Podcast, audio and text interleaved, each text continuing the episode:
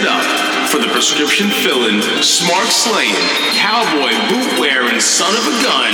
Make some noise for Doc Haas. Because the greats don't need to be goaded into greatness. They seek it out, they crave it. They dare the entire locker room to come after them, just like I'm gonna seek you out. Up in the sky, it's a bird, it's a plane. Nope, it's just our third man, Johnny Smarks. Smarks. Who said you idiots can speak while there's a microphone in my hand?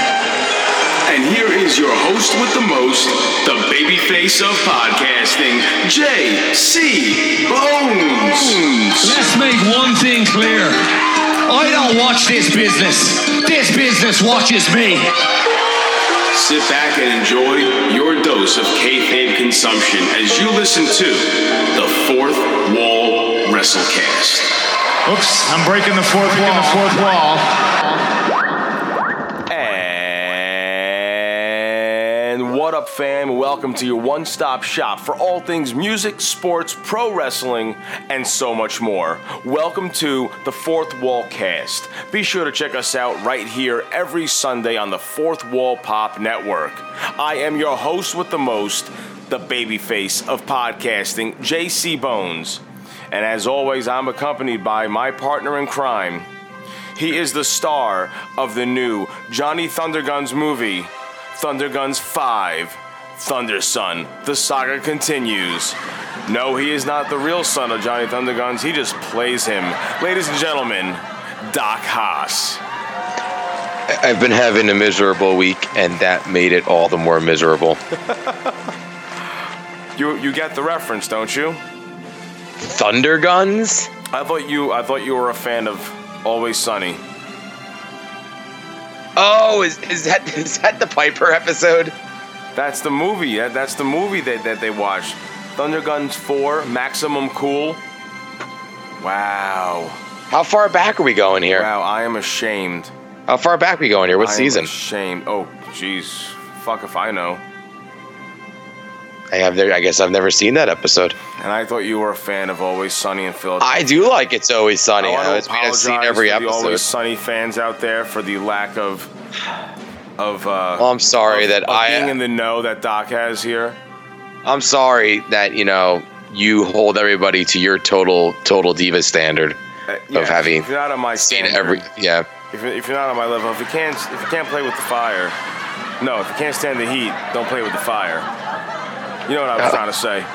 You kind of sound like Charlie from It's Always Sunny right now. I do. or, maybe, or do you kind of sound like Mac or a combo of both? a combo of both. You're not you're not quite desperate enough to be Charlie, but you're quite dipshit enough to be Mac. All right, Doc. Now that it just took us an hour and four minutes to fucking get our computers working, so we can Oh actually my! record. What a hassle! wow, damn technology, right? Um, Technology sucks, dude. Why can't we like podcast like cans where you put the string in Yes. the can? and then It's a shame just- we can't. Yeah. And then we can Like- just stream that for everyone in the world to hear, right? I don't see why we can't do that. You know what we should do? We should do a Morse code podcast. We just do the whole mm. podcast in Morse code. Morse code. beep, beep, beep, beep, beep, beep. you have to know. You have to know. You have to know Morse code to hear this, to listen to the show. Oh man. Oh, Doc. All right, there, Johnny Thunderguns. That would actually be how. That would actually be how I'd have to talk about the New York Mets and their owners right now, because all I want to do is go beep beep beep beep beep beep beep beep beep beep beep beep beep beep beep, because they're a bunch of fucking assholes and they're not selling the team. Bones, remember like a month and a half ago, two months ago, and I was here and I was like crying almost, like talking about how joyous of a day it was that the that the Wilpons were selling the Mets. Guess Yep. what, buddy? It's over. The dream's over. over, mm-hmm. because Cohen backed out because the Wilpons are fucking assholes. You mm-hmm. get that, Wilpons? Assholes. Okay? Nobody wants you here anymore. You spend money, and when you do spend money, you spend it on the wrong guys. And then when we want you to go spend sign the right guys, you won't spend money. And now you don't have money because you invested in Bernie Madoff, who sucks so much as a Ponzi schemer. He's dead now. He's fucking dead, Bernie Madoff. Dead. Killed themselves. And to Mets fans, you're all dead to us. Stop torturing us. Stop putting us through this shit. Sell the fucking team. MLB doesn't want you. I don't want you. Nobody wants you. You're shitty baseball minds. You're meddlesome. Get the fuck out. Out. Done with them. Bullshit. It's a terrible day, Bones. It sounds like you're uh, not happy about this at all. You know what's going to happen? The Mets actually have a decent team, and they're going to be probably decent this year. And then Wilpon's like, "Oh, we built this decent team, huh?" They didn't build shit. They didn't do nothing. Do you think at the end of the day that's going to help the Mets if the Wilpons get the fuck out? I think at the end of the day, if you have an owner, the overall club. yes, because you're going to have an owner who's willing to spend money freely, not have to worry about a budget because you have- wasted all your money you invested years ago. Like they're going to be able to spend. Hold on, let me let me continue. Let me let me compose myself. Hey man, this is an open forum here. If you got emotions, Dude. let it all out, man. a new owner would give the Mets more financial flexibility, like the Yankees or the Red Sox or the Cubs or the Dodgers or the Angels, to sign any big name free agent at any time. The Mets have always been able to sign the first guy and then like two half guys, but they've never signed the second or the third big guy to really help get them over the hump. That's why they haven't won a World Series in 33 years. Okay? Now, the Wilpons have spent money before. They just haven't spent money wisely. You're a wrestling fan, Bones, right? Yes. Imagine if WWE repeatedly tried to sign somebody like David Arquette over and over again to be their top of the like promotion guy. Imagine Okay. that. Okay. How much that would fail miserably over and over again, right? Right. That's every free agent signing the Mets have seemingly ever made under the direction of Fred Wilpon. It's the wrong guy every time, whether it's injuries, whether it's general disappointment. You know, some Mets fans are like, well, they do spend money. They do spend money. Well, they don't spend it correctly. How come the Yankees make the right decision every time and the Mets don't? Right. because the guys in charge with the Mets are not solid baseball minds and they don't have the checkbook to do the deals necessary to get the best players, pluralize players. Right. As a Mets fan, I'm sick of it. It's a New York team. They should be able to spend money freely because they're in freaking New York. And it's, USA. excuse me. USA. Excuse me. Excuse, I don't know what that means, but um, I'm just gonna have to. Anyways, it's time. It's time to move on from this Wilpon era. I'm sick of the back and forth. I'm sick of the games. We had an owner. I don't care if he was a hedge fund crook. I'd rather him, you know, put his money into sports than people's like innocent people's lives that he probably ruins. I, I just, I, I uh, move on, man. This is depressing. All right. Since baseball talk right now is depressing, let's talk about football. We had a uh, pretty important football game that happened last weekend. Uh, something called the Super Bowl. Super Bowl 54. Doc, you and I spoke about it. Talked about the 49ers taking on the Kansas City Chiefs. Now, I mentioned uh, in my eyes for not being a diehard football fan and not really being a fan of these two teams. Uh, what happened, Doc? I think Doc has another thought. Wilpon is still bothering Doc. Doc, let it Dude. out. Let it out. I, I, I can't get over it, man. I can't. I can't get past it. I can't get past it. I really can't. Dude, tell me something, okay? Okay. If someone if, if you were owned something, right, and somebody bought it from you, would you still be allowed to be in charge? No. No. this is the problem we're having here. Like the, the guy who wants to buy the Mets, Cohen, like the reason it fell apart is because Wilpon wants to stay in charge for five years. Who puts two billion dollars into something to not have the majority say? Who? What businessman would ever do that? Ah, I'm sorry, dude. This is the thought I really wanted to bring up, and I was brain farting out of rage. It was like a rage brain fart. They're the most bass backwards businessmen ever. Everything about this deal is so wrong, and it's all because of Fred and Jeff. And I think they just hate Mets fans. I think they hate us and they want to torture us. Anyway, I get to the chest. Move on to the Super Bowl. I'm sorry, Bones. I, I think I'm good now. Don't be sorry. I think I'm You- good now. Better. All right. Cool. Fourth wall fam, I'm sorry for how broken up this is and how ridiculous this sounds, but I have not been a sane man. I've not been able to think straight for the past 24 to 48 hours since hearing this news. If you were able to actually watch this, you have to see the emotion uh, exuding right now from Doc's face and just from Doc's body. The the steam is coming out of his ears. There's Worst anger. week. There is there's emotion. There's a lot going on right now. So, Doc, when you watched the Super Bowl, did it make Yes. you happy? It made me happy because I didn't bet any money on it. If I would have bet on the 49ers like I, I almost did, I would have been very, very, very upset. It's unbelievable to see a coach like Kyle Shanahan like outcoach himself for the for the what third time in four years in the Super Bowl because he was the offensive coordinator in that Falcons team that blew it to the Patriots. Right. So he was you know play calling then too. He's kind of an arrogant play caller, and arrogant play calling really doesn't win you Super Bowls. You shouldn't be passing when you should be running when you're trying to run clock out of a game, especially when the other quarterback's Pat Mahomes and he can turn it on anytime, which Pat Mahomes obviously did in the super in the final in the what next to last drive in his final drive of the Super Bowl. Um, awesome. I mean, that's why he's the best quarterback in the game because of things like that. Uh, the Chiefs deserved it. The 49ers threw the game away. They should have won. Uh, when the 49ers threw it, the Chiefs caught it and ran with it. Um, the 49ers game plan until that last like ha- that last half of the fourth quarter was perfect. Run the ball down their throat, play smothering defense. They did exactly what I thought they were going to do to win the game Right. and then just stopped. I don't know what happened. I don't know was if they arrogant, if they got cocky. yeah. I don't know if they got distracted by Shakira and J Lo, and they couldn't get couldn't get those images out. Do you think they watched the halftime show at all? The halftime is like an hour and a half long for the Super Bowl. Do you think they get bored and start like watching a halftime show?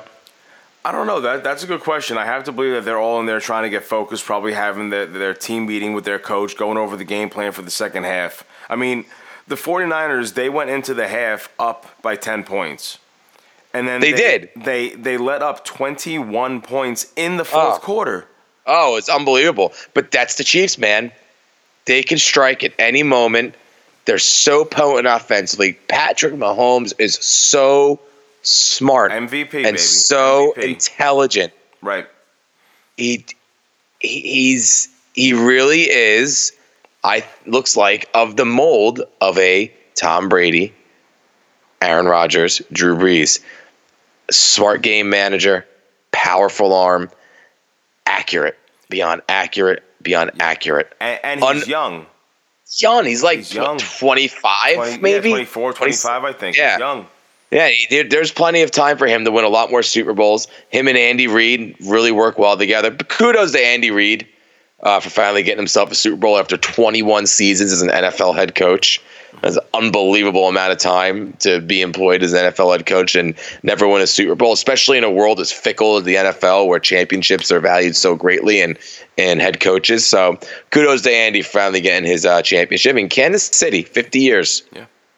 Speaking of fickle, fickle fans, let's talk about the the fans of the fans and not, the not fans of the halftime show. So, what the hell was wrong with the halftime show? From uh, us being musicians, being entertainers and performers, I thought it was a very well done halftime show. There was nothing. I, if you want to look into it and really break shit apart and analyze every fucking movement of Shakira and J Lo go that that was uncalled for, that was not not not suited for television. I mean, okay, so J Lo slid down a pole. Okay, if Adam Levine slid down a pole with his shirt off, that was okay, but J Lo can't. I mean, I didn't see what was so politically incorrect about their performance. I enjoyed I- their performance. I've never found anything politically incorrect about beautiful women. Yeah, I mean, there is nothing wrong with it at all. They were fully clothed. They weren't naked. They were. There were no wardrobe malfunctions. yeah, no. Thank you. Wardrobe. no, no, no, no malfunctions. No nip slips. No nothing. Uh, my favorite part was probably Shakira and J Lo twerking together. That was Um, just very you know. nice. I I thought the twerk was very rhythmic. It was very yes. natural. I- exactly. Um, who am I kidding It, here, it was, that was so amazing. syncopated. It was so syncopated, and you know, forty-two and fifty years old, man. If there were a They still got synchronized swimming, if there was a synchronized swimming of booty shake, that was it. That that was it, and they would have won the gold medal. So I Bones. I- yes. I'm not gonna lie. Okay. I think Spanish women are very attractive. Th- Yes, they are. Yes, I think I've always I've always found Spanish and Italian women to be very attractive. I don't know what it is. Exotic. I there's an exoticness to it. Yes. I married I married an Italian woman. There you go. That was, that was the road I went down. Um, that was amazing, dude. Shakira, man, she is, she looked good. It was funny. I was watching an interview like before the two of them, and I was looking at was Like, yo, J Lo's looking. I think J, even being older, J looks better. And I kind of was looking a little more. Like at first, I was like, you know what, man, Shakira looks better than J Lo. Who am I kidding, dude? No way, dude. Yeah. There's, it, it, was- at first, I was I was kind of tricked by J Lo's like um like we'll call it uh um glitz and glam, Okay. whereas I think Shakira is a lot more and a slightly more natural. Yes. Yes. Agreed. Can we- can we say slightly? Is that the right word? Slightly. Yeah. Slightly yeah, works. dude, dude. They looked great. They performed great. I don't like any of their songs really, so musically I could have cared less. Um, there was no, it wasn't musicians out there. You know, Right. it was their, it was their all music recording. selection definitely took me back to like Yeah, 10, it took me back. 15 Yeah, years it took me back to like middle school and early high school. Absolutely. But uh, no, but I have to give all those performers like they had they had so many backup dancers, and that would the again the chor- the choreography was done really well. I It was done really well Yeah. for the serious topic. It was choreographed great. I mean, they're both fantastic dancers. You know, um, perverted guy jokes aside, right? they're they're great entertainers, great performers. I thought it was a well done halftime show in terms of halftime shows, and uh, you know, but I don't think it's anything we're gonna we're not gonna remember it like we remember Michael Jackson's halftime show right. or Springsteen's halftime show. Or, Or that time. Katy Perry's. Katy's was cool because it had didn't she have like the the had lion white friggin- right? The horse yeah, line. What the hell it was it she was riding on? Yeah. you're gonna hear a roar. Yep. Oh, oh well, oh oh oh. Wait. So how does that song go? Here be roar. Oh oh whoa, oh oh oh oh. Sticking with the Super Bowl, let's als- also talk about since you and I are both wrestling fans, the pro wrestling presence at the Super Bowl. So the game opens up with The Rock announcing the teams before the game starts, which was fucking awesome. That was badass, man. It was, was, the like, best Super Bowl up- intros ever. right? That was like straight up WWE SmackDown The Rock on the mic cutting a promo. Hardcore. It was so fucking awesome. It really it got me hyped up for the for, for the game Right. itself. It Then wasn't had- Dwayne. It wasn't Dwayne. It was Rocky. It Rocky. was The Rock, exactly. then you had the um, the hummus commercial with Ric Flair. Uh, you had the other commercial with John Cena, and also at the game you had Triple H and Stephanie, and you had Cody Rhodes and Brandi Rhodes, both at the game. That Do I did not think- know. Do you think that they crossed paths at the game? That wouldn't surprise me. See, I, I really don't. I'm, we always say wrestling is all the work. I can't see them crossing paths at the game and like having any kind of altercation. I, I, I don't think there's any real bad blood between Triple H and Cody. So I think it's just a friendly competition they have going on. You know, It would have. It would have had to have been behind the scenes if they had like us. Yeah, because if they did it in on the concourse, some some wrestling Someone's fan like us is gonna rip that phone out and go, "Oh, Triple look at H and this." Cody about to Right. fight, about to fight." Meanwhile, they were like shaking hands and drinking beer. right. Some like Twitter mark was like, "They're about to fight." Uh, but also, they had a lot of. I mean, it was on Fox, so you had a lot of WWE commercials for SmackDown. Uh, Right. I, I also found out that AEW had a full page ad in the program for anyone that was at the game. So there was a lot of pro wrestling presence felt at the game. Well, at- at the Super AEW. AEW's got the WWE tie-in because of, of the cons, Right. And if anything, WWE has the opposite of the the NFL tie-in. They have an XFL tie-in right now. Yes. Which is interesting because, first of all, I even forgot the XFL was starting, Yeah, well, let alone starting this week. Now, fam, you're listening to this on Sunday, so we already had the first game yesterday, it would have been at 2 p.m. on Saturday, with the DC Defenders taking on the Seattle Dragons. Now, I think this was a very poor, poor build, and there was zero hype for the for week one of the XFL. these fucking team names are the worst, dude. Dude, the Seattle Dragons, because you know you go to what did they? Seattle to What a fucking ten-year-old? Did a ten-year-old name that team? oh my That- god! That's that's where dragons are from, dude. Will Seattle. Ricky the you didn't will know? Ricky will Ricky the Dragon Steamboat be appearing at Ooh. Seattle Dragons games? That'd be something. That would be something. And he has to breathe fire. He has to wear Oh, the, he orange, has the to. orange fins, and he has to breathe the fire. That's like the pregame routine. You know, like when the mascot runs out, the ma- it said they're gonna Ricky the Dragon Steamboat's gonna come out riding a dragon, and he's going to get off the dragon. I guess he's not gonna ride it. Well, he could ride a dragon. Could ride a Uh, Rick- dragon. Ricky Steamboat will find a way, Yeah. and then he'll take, and then he will breathe fire that is actually hotter than the dragon's fire because he's Ricky the Dragon Steamboat. Oh man, this is getting so out of hand. I love it. Um, I love when we do late night casts. Anyway, I know. the XFL, man, not only has there been no promotion for it, ESPN's talked about it. Um, WFAN was talking about it a little bit today. Uh, Evan Roberts, who's who's a DJ in WFAN, uh, he's also a big wrestling fan, so he I'm sure he's a little in the know. And uh, I think nobody's talking about it because there's there's nobody in the league. Right. I think the only player I can think of in the league that I've heard of before is Cardale Jones. He used to be a quarterback at Ohio State. Um, this is the problem with other football leagues. One, football just got done, so you just had a 16 week season and then another what? What? One, two, three, four, five week postseason. Super Bowl, right? So you had 19 weeks right there, and then you have another four weeks of preseason before that. So football has been on for 23 weeks straight now. right. 23 weeks straight. That's, So- that's almost a half a year. Right. So I want to stop right there. So as a football fan, I'm talking. I'm asking you now. As a football fan, do you want to see more football after the Super Bowl? No, and it's not necessarily because I don't want to see football. It's because football, and I've said this a million times, people, football, American football, is not a global game. There isn't a deep enough global talent pool to pull enough actual talent to make another league with players who are talented enough to make the game entertaining Right.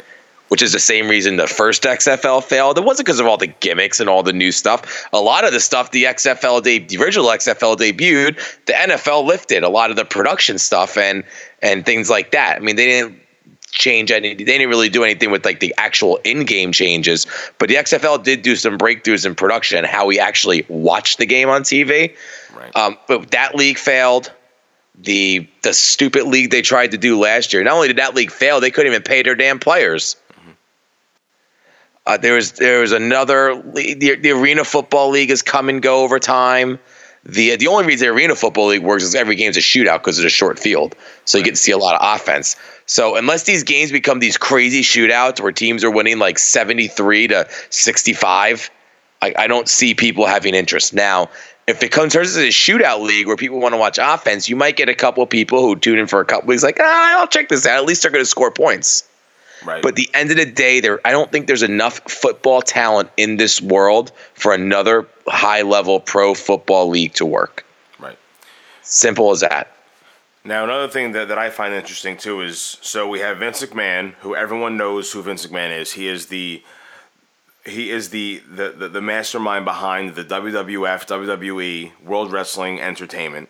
Okay, so we all know this. So why wasn't him or any other personalities from the XFL or any kind of correspondence from XFL going on wrestling podcasts. Like we both listen to other wrestling podcasts, and there has been no talk about the XFL. I do know. I think as of today, we're recording this on Friday. Oliver Luck, the commissioner from XFL, was on Busted Open Radio. I have not listened to it yet. Um, Yeah, uh, Oliver Luck's been making the rounds all week. So He has been. So he had, he's Yeah. been around this week. All right. But again, the week before the first week, of course, you know, there's no no more hype until they wait till the last minute. But I do know something that he has been talking about that Oliver Luck will be talking about with Busted Open is uh, some of the rules that XFL is changing. Uh, what they are in detail, I don't know. You might know better than I would. Uh, it's in regards I- to f- field goals and uh, uh, kickoff and punt returns. yeah, there are none. I don't. I don't. I, I believe there are no kickoffs or punt returns. Mm. I know there's no extra points. Okay. Like you have. You always have to go for a two point conversion. okay. I I don't know about any field goal rules. This is the thing. I'm just not really interested in the league. Like Right. I'm really not. Like there and there's no star players. Like there's nothing that draws me to watch these games. There are some former NFL players though that are coaches for some of these teams. Yeah, they had, they do have some bigger name coaches. If I remember, some big name college coaches. I think they might have you know, pulled into. Right. So there's definitely some like I mean, it, it's the one thing I will say about it. Everybody in the XFL is playing for the love of the game. Mm. So you might like strike some like you know like college basketball has that sort of a- appeal when you watch it because it's a it's mostly kids playing for the love of the game. Like you might be able to catch some of that sentiment, but it's going to be harder to. It's not going to be. It's going to feel weird when you're watching them in half empty football stadiums. Like they should be playing their home games in smaller venues. Let's just be real here. You know, maybe find like a local soccer like MLS stadium that only seats twenty thousand people, so you, at least you feel like you're playing in front of a full house. I know that mentally affects athletes. You know, w- what kind of environment they're in. Mm-hmm. And so there, there could be a there's a there's a chance for it to have a cult following the XFL, kind of almost like the USFL, which was a league in the 1980s that ran. Right. That uh, I believe Donald Trump owned it, possibly, or he had a or he owned one of the teams, or I know he was involved with it, but um, they had a time where they kind of did compete with the X the NFL because they got some big name talent. Uh, guys like Jim Kelly, who was a Hall of Fame quarterback with the Bills, was in the uh, USFL. I believe, I want to say Herschel Walker might have played in the USFL before he went to the NFL. So, like, they had some bigger name players. Um, but who are the big name players down there? The only appeal that any big name player would have to want to go down there is it's a shorter schedule, but there's nowhere near as much money. And they're not going to get money if they're paying in big ass football stadiums. They're paying to play in big ass football stadiums.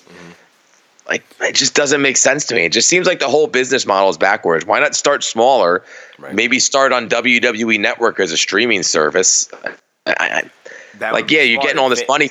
You're Yeah, getting if- you're getting all this money from ESPN, but it's going to fail miserably. Right. If Vince already ha- already has has the um, capability of, of going onto his own streaming service that he owns, take advantage of that and see what kind of hype you get off of that. It's just a ma- you might you might even get a couple extra subscriptions if you develop some sort of cult following. Right.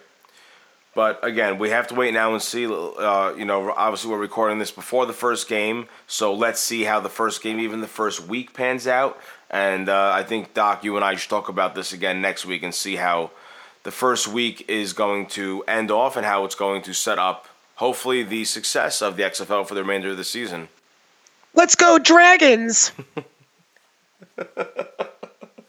Beat the defenders! Beat the defenders! Beat the defenders! Roar! Hopefully, uh, oh my God, this is hysterical. All right, My, that's my dragon fire noise. is that Dun dun dun dun dun dun dun dun dun dun. So let's talk about something else that Vince McMahon has his hands in. That is obviously uh, pro wrestling, excuse me, sports entertainment. Uh, I do want to talk to you real quick about the current women's wrestling uh, division right now, women's division in WWE. We have a lot of storylines that, that are potentially branching off, and as we prepare uh, on the road to WrestleMania. So right now we have Charlotte Flair who won the Women's Royal Rumble, and she has not chosen who she's going to face yet at WrestleMania, but Rhea Ripley stepped out this past week on Raw and called out Charlotte Flair. Now, Charlotte Flair showed up at Full Sail on Wednesday, showed up on NXT, went back home to NXT, and interrupted a an awesome promo from Bianca Belair. Now, Bianca Belair, for those of you that don't know, had an amazing showing and really got herself over in this year's Royal Rumble. Bianca Belair is going to be facing Rhea Ripley for the NXT Women's Championship, excuse me, NXT Championship um, at NXT Takeover Portland. So Charlotte Flair interrupts Bianca Belair, and then of course Rhea Ripley comes out. Now, what did you think about that entire segment with these three women? I enjoyed it thoroughly, man. I really did. I thought they were they were all kind of pro on there. I'm still kind of getting used to like this kind of face-ish Rhea Ripley. I kind of I think there's a I kind of I think they're taking a little bit of edge off her a bit, which, you know, I don't know how smart that is, but it's it's working for her. She, so she's who still am I- over. Yeah, She's who am I to say it's not working? Right. But I thought I think Bianca has been, you know, awesome since the Royal Rumble appearance. Um, I think she's just up and coming star with just so much talent. I've thought that since the beginning mm-hmm. of Bianca Belair in NXT. I just she has the it factor. She's in she's a great wrestler. She's talk. She's in great shape. She's got everything. She's got legitimately everything for the modern day women's wrestler. Right. I, I believe in Bianca more in this feud with her and Rhea- Rhea than I did with her when she was feuding with Shayna for the title. Oh, I think it makes more sense for Bianca now. Right. You know, with Shayna, that was like, okay, here's here's my first chance at the top. But you know, Shayna's a badass. That worked out. It worked out well that Shayna could beat Bianca, and it doesn't make Bianca look weak. Um, now we're in a situation where if she doesn't come out in top on top in this in this feud with Charlotte and Rhea, still doesn't really make her look that weak because one, Charlotte, Charlotte. But I think at some point in this whole altercation, she does need to beat Rhea Ripley at some point. At some point in this whole, whether it's after WrestleMania, whether they go to and do a triple threat at WrestleMania and she wins, or say they go triple threat at WrestleMania and Charlotte wins, and then the next night Bianca beats Rhea on Raw. Like at some point, she has to get that big win for her Right. character and her career. And I think Rhea Ripley offers up that opportunity. I don't know if it's going to happen to take over Portland.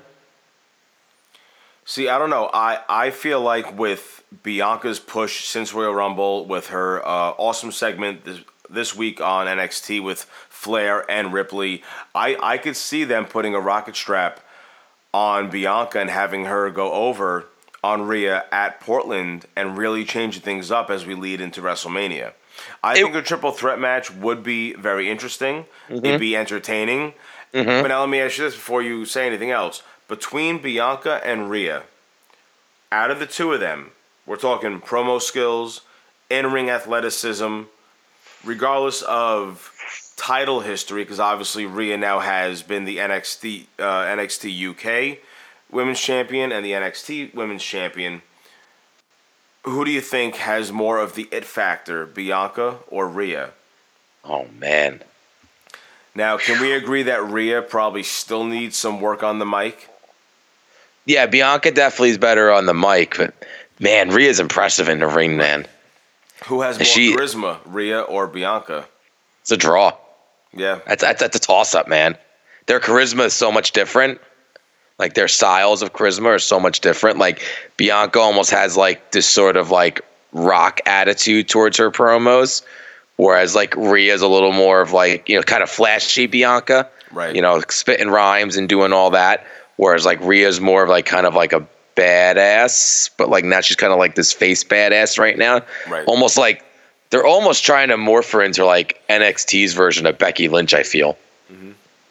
If that, if that if that makes any sense to you, Yeah. Uh, but who am I? If I had to pick one over the other, like who? If I had to draft, who am I taking? I'm taking Bianca, man.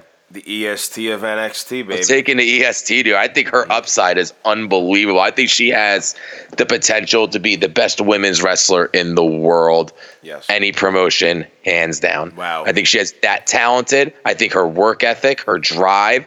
There's there's nothing going against her. I mean, I'm sure Rhea's work ethic and drive is great too. Don't get me wrong. Mm-hmm. but there's just something about Bianca that just has star and like star wrestler written all over her. you know what you said about her being the best wrestler in the world is a very bold statement considering she's coming out of a realm right now where you have women like charlotte flair becky lynch you have sasha banks you have your tessa blanchard your, your jordynne graces your, your taya valkyries. There are a lot of big name women's wrestlers out there in the world. Even riho britt baker I, I'll, I'll even put them up there on that pedestal. For bianca i feel like she's young. And she has her whole career ahead of her. Boom. Is that how old's Bianca? Like what, 20, early, early to mid twenties? i think early to mid 20s yeah Yeah, but it, it's, it's say like when she's like in her mid 30s, Charlotte's going to be in her, what, closer in her 40s by that point, right? Mm-hmm. You know, Becky's going to be closer to 40 than 30 at that point. So at that point, the the switch is going to be in transition. Like once again, we know Bianca Belair does not have to win every single women's title in the next year or two. right She could win the Raw Women's title for the first time in three years from now, and it would be okay. right You do not need to put a title on everyone immediately to get them over. right She's been able to get herself over without a title this far. Let her keep doing it. Let her keep on developing without having to worry about defending a championship. I find a lot of time when you put a, a title on someone like that too early, they're not quite sure what to do with it because they should still be chasing. Right.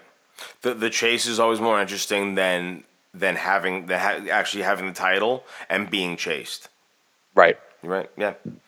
Now, let's talk about another big thing that has happened in the world of women's wrestling over this past week. This was the only topic that I actually wanted to talk, about today, but uh, Doc wanted to talk about some football game that happened last week and some drama happening in baseball. But the fucking return of Ruby Riot to Monday Night Ruby Raw. Riot. She came out, she got a pop, the crowd chanted Ruby, Ruby. Ruby was killing it, and she went out there to go meet up with her best friend, Liv Morgan. I put best friend in air quotes because Ruby then turns on Liv. What I loved about that segment is I have to say, there are, and this is not, I don't mean for this to come off sexist, but when it comes to women's segments, with the exception of what we just talked about with Charlotte, Rhea, and Bianca, I feel like a lot of them are. They're not always as fluid as, as they could be. And I feel like there's always a lot of thought behind what the next step is, what the next word is going to be, what the next move is going to be. But the whole segment between Ruby and Liv was so fluid. The way Ruby just turned at the drop of a dime, she she uh, tripped and, and, and got Liv down on the mat. Liv's fit facials and everything at that moment were perfect, and the way she attacked her. Now, Doc, you have to open up your eyes and go back and watch that segment. There is no alignment between Ruby Riot and Lana. There is no kind of partnership there.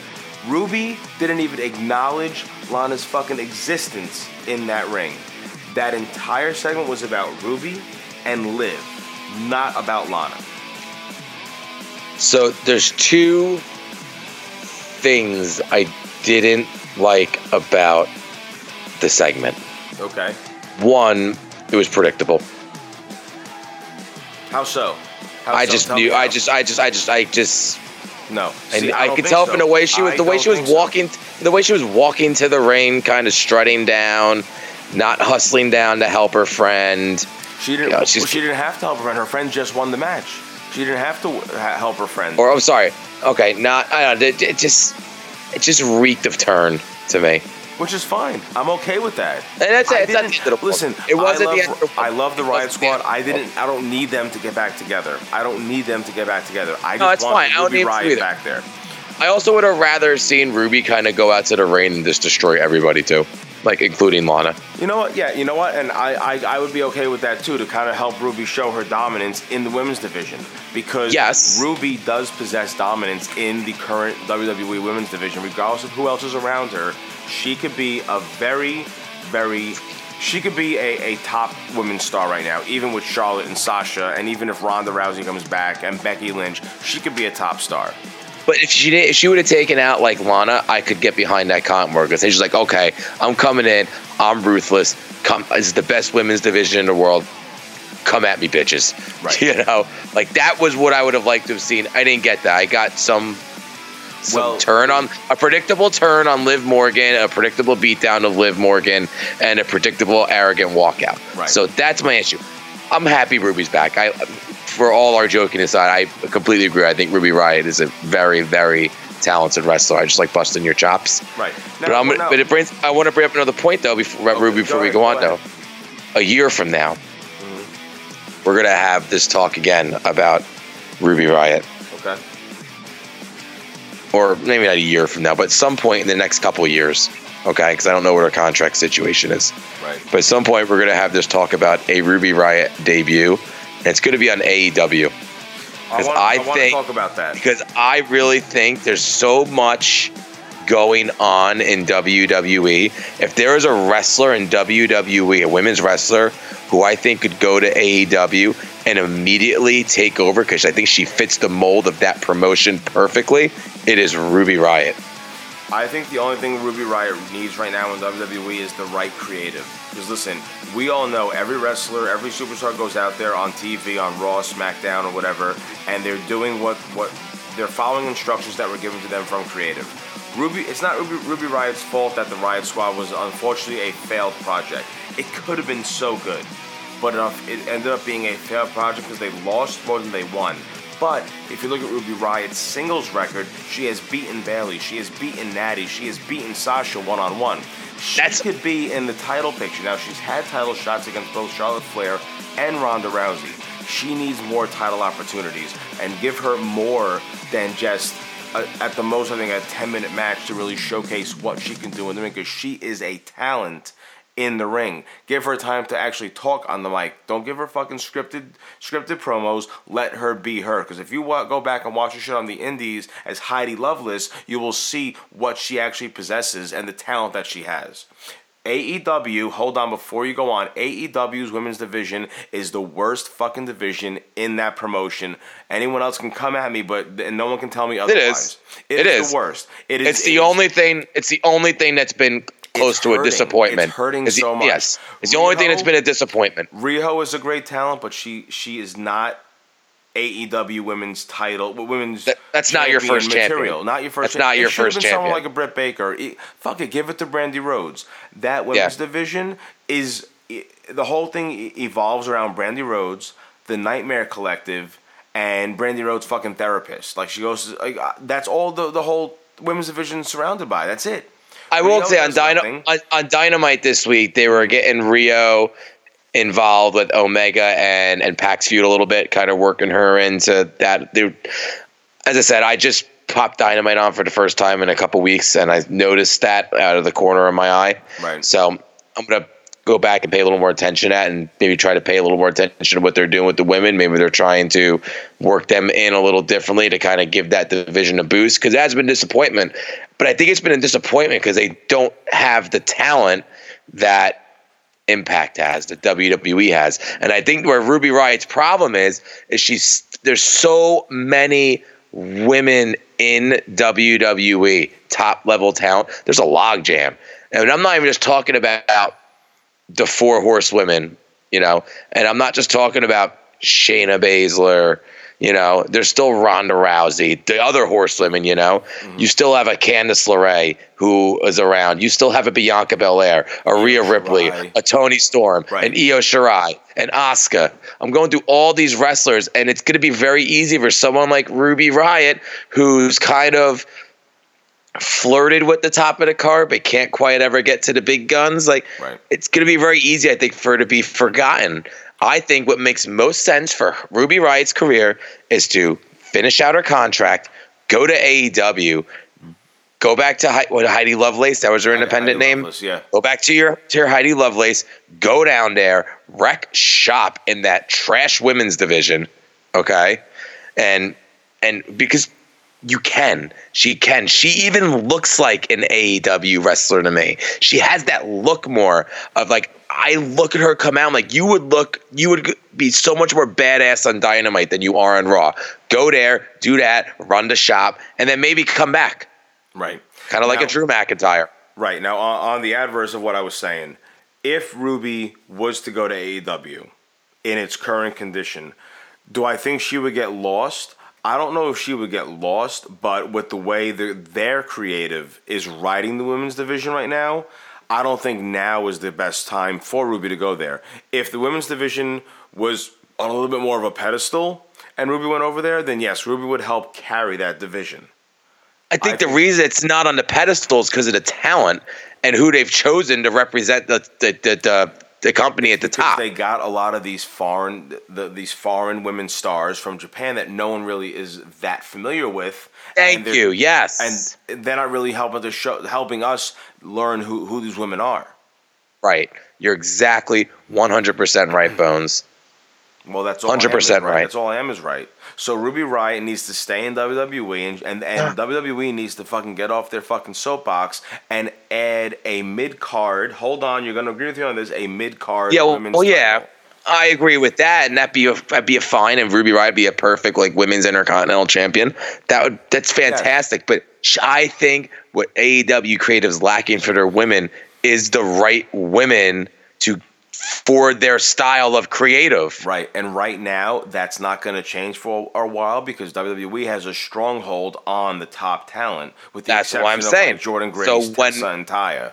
When Ru- so when Ruby's contract is up, I think she should at least seriously consider going to AEW because I said she would go from the middle at the middle to upper middle of the pack to the to the top of the card in AEW very quickly. Very quickly. Well, I'm interested to see now how how creative writes Ruby Riot into some storylines. I mean, if it is a th- if they're trying to do this to put over Liv Morgan, I mean, I hope it works out for Liv, but I also hope Ruby doesn't get get lost in the shuffle either, and I hope that Ruby gets into something with some more substance as we lead into WrestleMania, and it's not just the Ruby Riot versus Liv Morgan match, which I could see that probably ending, uh, probably that being the match that Ruby's going to have at WrestleMania. That is not going to be a WrestleMania match. Are you on fucking crack, dude? It could That be shit's gonna be that's like a fast lane match, dude. or, or Fastlane. You're right. Well, oh, they're going to have the women's battle royal anyway at WrestleMania, so Yeah, hey, it's not. There's no way. This is, and I'm not trying to throw shade at Ruby or Liv, but there is no way that match is getting on WrestleMania. No, that's it's not, a WrestleMania caliber match. Yeah, that's a that's a. I'm just saying it because that's the next pay per view after uh, Super Showdown. That's all. I think would be pretty cool is to see the two of them in the women's elimination chamber, and to help build the feud. Yes. That would be a really good way to help them kind of continue their build, and then the results in the elimination chamber can lead to a a good match at Fastlane, hopefully. Okay, I like that, and putting them both in, in the elimination chamber match itself will be great Right. for both of their characters. Yes. Exactly. Exactly. Now let's talk about something else that's really good for someone's character, and that is one Viper Randy Orton. Now, this past Monday, he went out, he opened up Raw, didn't say a word, but got nuclear, nuclear heat. The last time anyone has spoken about nuclear heat was when Roman Reigns defeated Undertaker at WrestleMania and came out on Raw the next night and didn't say a word. And he just let the crowd, the sea of boos in that arena. Of course, then he had to end off with "It's my yard now," but that was all he said. He got so much heat. Now, a lot, a lot. There are a lot of talks right now with Randy Orton being the biggest heel in wrestling right now. I don't 100% agree with that statement. Over the past two weeks, Orton has done heel like tendencies because he went after the beloved Edge. Edge is a fan favorite. He just made his return after nine years from a career ending injury. Made it, had an awesome impact at Royal Rumble and stated he is now back home and he's here he's here for, for the long haul. So that's why Randy Orton got the heat that he's is getting the heat that he's getting right now. Saying he's the best, the biggest heel in wrestling right now, I beg to differ. I mean, if I had to pick the biggest heel in WWE right now, it's King Corbin. Regardless of the kind of heat that he's getting, Corbin gets heat every single week because Corbin does his job right. Bro, Now- so let me.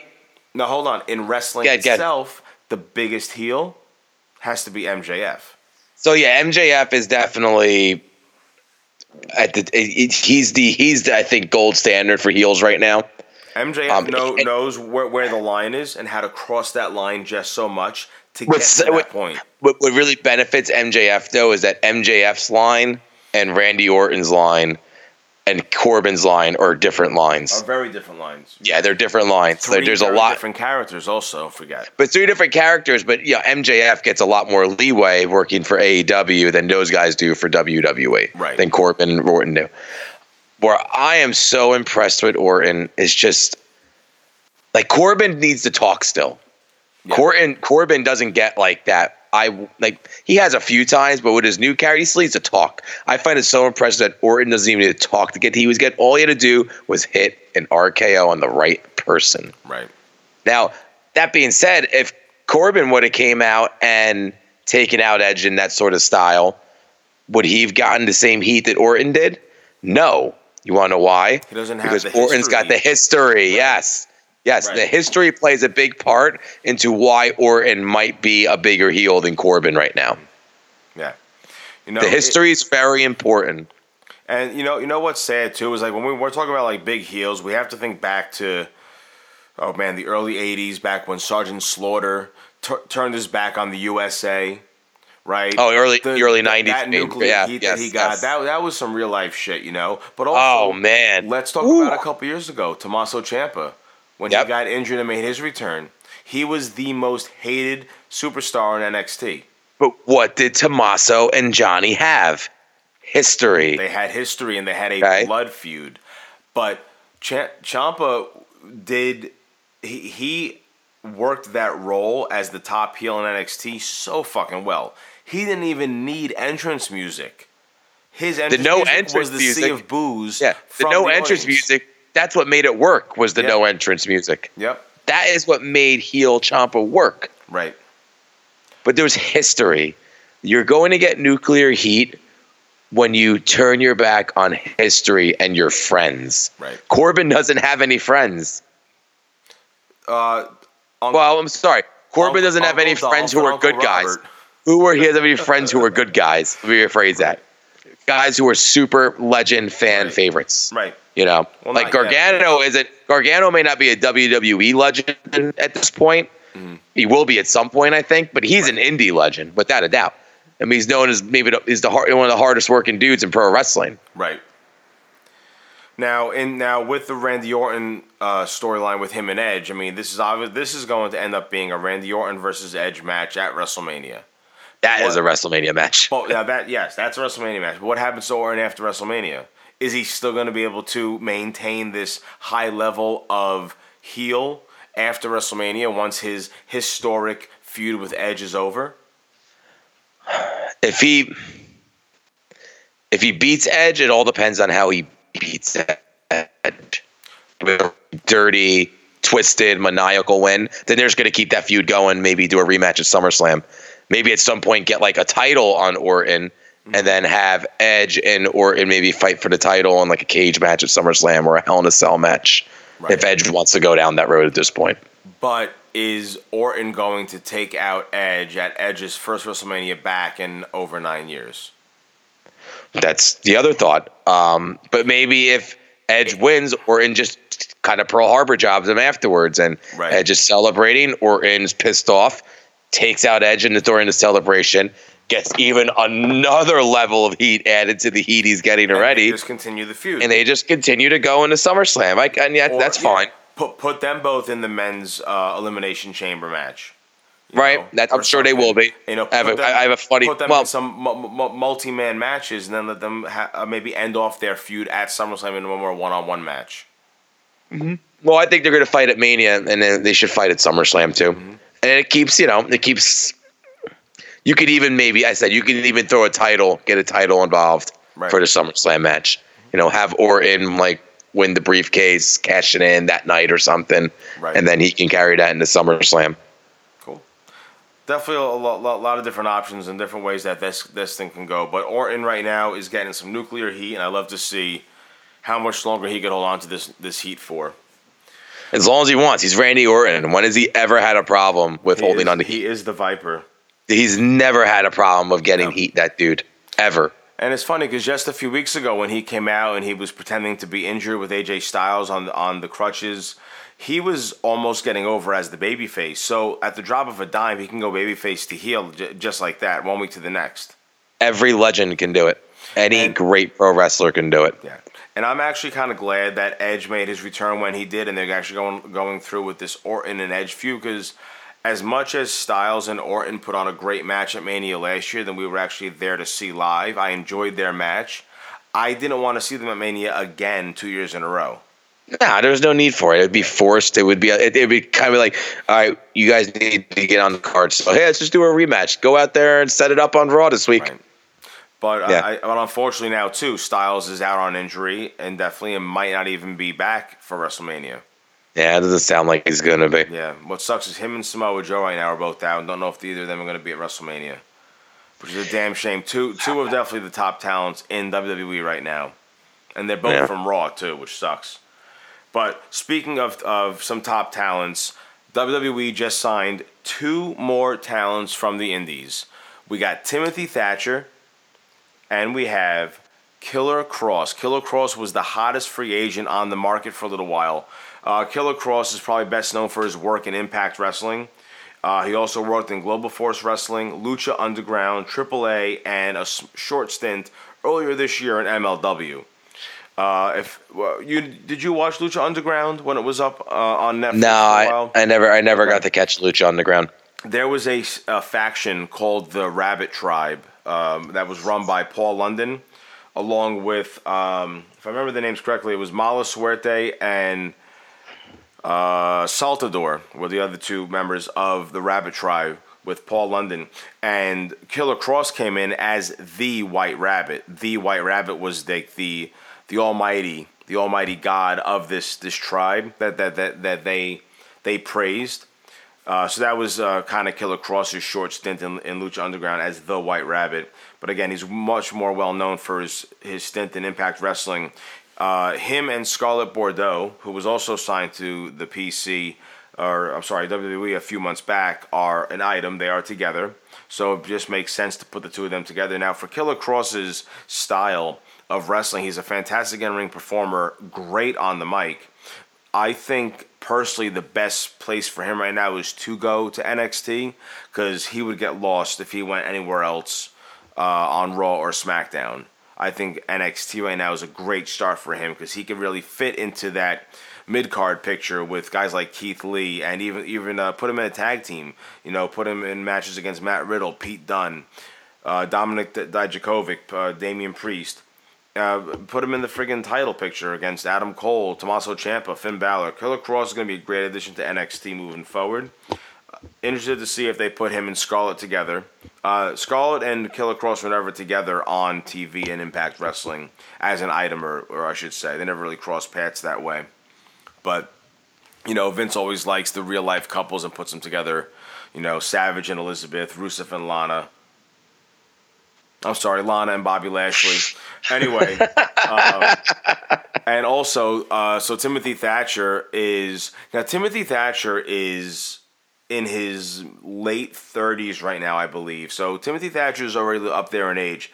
He has a large, uh, a, a very big, not large, very big uh, background in indies, PWG, Progress, uh, WXW. Now, NXT UK.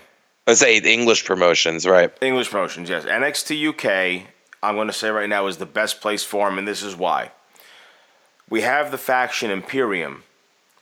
Imperium, ran by Walter, is a st- uh, stems off of Walter's other faction from WXW called Ring Kampf. Ring Kampf, Timothy Ringhead? Thatcher. Say it again. Ringhead? No, Ring Kampf. That means ring head. Ring head. That's what it means. That's it then. That sounds dirty. So that does that does sound pretty dirty.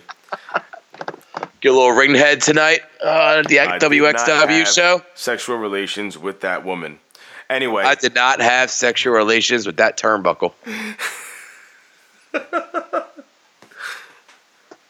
and then George the Animal Steele comes in and says, "Oh, Oh. I, ate that, I ate that turnbuckle out." What the fuck is happening right now? Anyway, Timothy Thatcher is one of the original members of Ring Kampf with Walter and uh, two other uh, wrestlers at the time.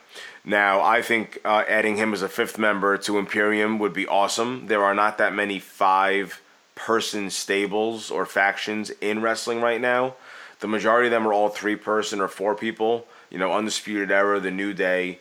Uh, we even have uh, King Corbin and his court with him and Ziggler and Rude. Uh, we have the Bloodline now with Roman Reigns and the Usos.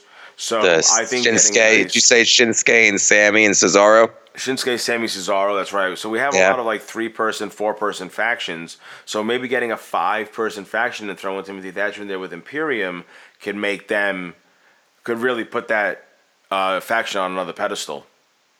Uh, what's Thatcher's nationality? Is he English? I would have to assume so. Let's. Uh, where's Smarky when you need him? Uh, by Right. the way, our third man Johnny Smarks is out on assignment tonight. Uh, hopefully, he'll be back with us next week. Uh, but he went Hope off. he and- completes. I hope he completes his assignment. Yeah, uh, hopefully. I mean, he he's in the process of uh, trying to get married. I don't know why he would do that. So he's uh, off doing. I'm trying to get married things. I don't know why he would do it either. Well, hey, you already did it, bro. Exactly. I'm trying. It's like, where'd you, dude? We tried to warn him. Let's see. Timothy Thatcher is an American professional wrestler. Okay, He's so and he's from Sacramento, California. He's 36 All right, years up. old. all right, back it up. So Thatcher. Now you're talking about an American, an Imperium. Mhm. Does that work? It could because of his wrestling background, and again, it's all kayfabe, right? Even though we all we, we can go on Wikipedia and look at it, they could say he's English. What if Imperium expands to a full time presence in America and it's led by Thatcher and then Walter already, you know, comes and goes as he pleases and Right. they've had no problem bringing UXT and I know Jordan Devlin's been on NXT and you know they have no problem crossing that talent over. Well, Devlin is now the NXT Cruiserweight Champion.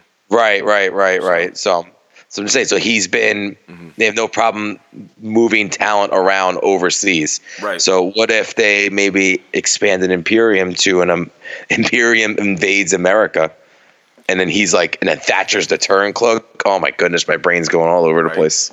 A lot of opportunity here for Timothy Thatcher, uh, and for both, and for Killer Kross too. So, but th- th- that's I think Timothy Thatcher will end up on NXT UK because again he has a big history with Walter and he works really well with him. They were tag team champions together uh, over on the Indies in uh, WXW and PWG as well, I believe. And the UK fan base knows who he is, obviously, UK so that fan base helps. Knows Timothy Thatcher very well, yes. And uh, Killer Kross also, he has a name for himself for a lot of the, the Impact or TNA. Actually, no, I'm sorry. I don't think he was in TNA. I think it was only there when it was when it became Impact Wrestling. I don't want to miss. Yeah, I think so, too. Wrong information, but uh, again, he It's was a very thing. big name over there at Impact Wrestling. So again, we, we, we keep talking about it. WWE is stacked with their roster, and just when you think you can't get more stacked, they sign two more guys. When you have four promotion, when you have four promotions within your promotion, you, you need talent to freaking put the shows talent. together. right? But that It's some- also that that also don't forget that means you also have guys now that are good talent that you're doing nothing with.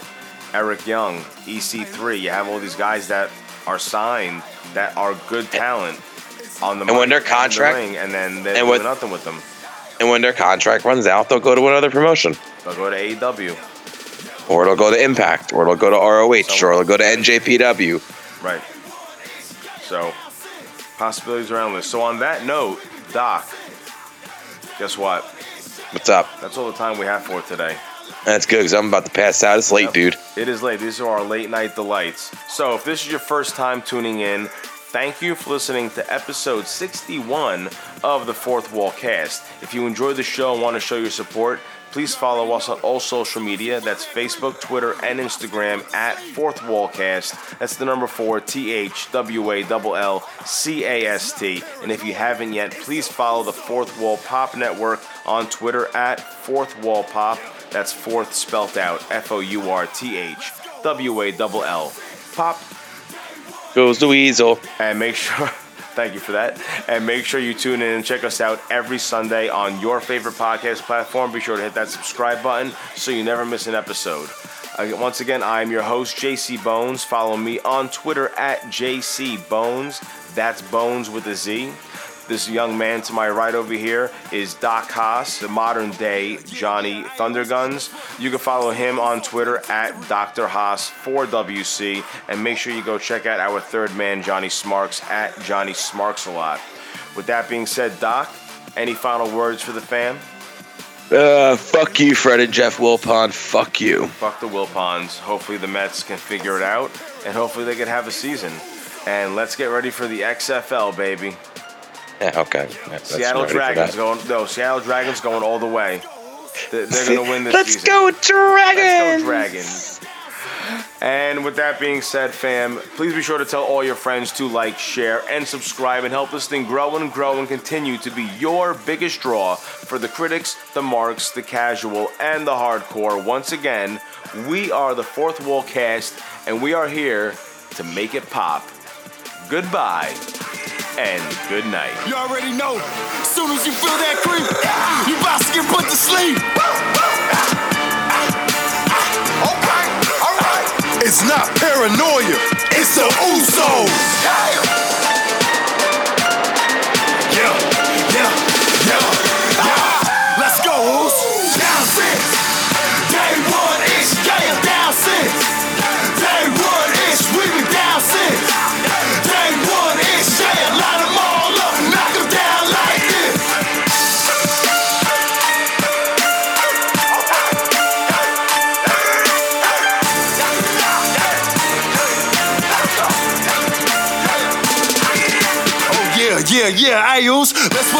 to the Uso Penitentiary.